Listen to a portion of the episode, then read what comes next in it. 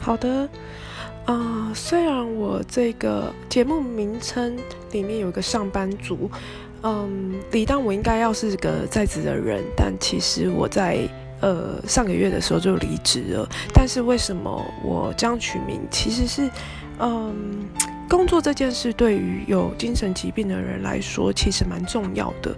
如果不是严重到无法工作的话，其实，呃，有一件。呃，非常规律性的，呃，持续性的可以去做的事情是很重要的，因为它避免你，呃，很多独处的时间。因为一旦有很多独处时间，那大脑又无法控制的时候，就会一直朝向负面的方向去思考。那越思考，结果当然就会越糟嘛。所以，呃，有一个你。可能九点就一定要起床，然后要去公司，然后并且有呃固定的事情要去执行，然后六点再下班，这样子规律的生活是很重要的。假设说今天没有。呃，这个强制性的事情，就像是上课啊，或是工作啊等等，这种其实就是强制性，你就算不想做，你也得去做的事情。那如果少了类似这样的事情，那其实陷入忧郁的人常会觉得，我会一直去判断，说我接下来做的这件事情到底有没有效益，是。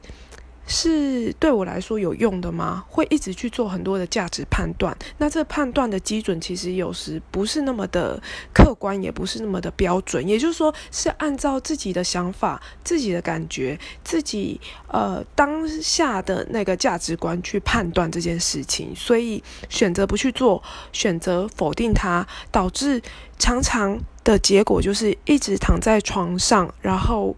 漫无目的的在划手机，我目前观察我自己啦来说，或者是观察一些也是，嗯，算是病友吧，嗯，很多到后来的结果，呃，会走向这样子，所以我才会觉得说，嗯，尽自己目前所能去做一些自己可以达到，甚至是有点小小勉强的事情都没关系。嗯，就是要维持那个规律性，因为一旦放掉这一个，就会有第二个、第三个，接着全部的生活都会放掉。嗯，那这一点也是医生告诉我很重要的一个观点。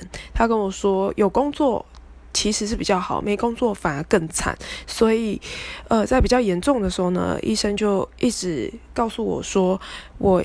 要维持呃一定的时间起床，然后要去工作，然后不可以迟到啊，然后也不可以有呃很多太多的想法出现，就是要去维持那个规律。就算我不知道那规律的意义是什么，也是要去维持。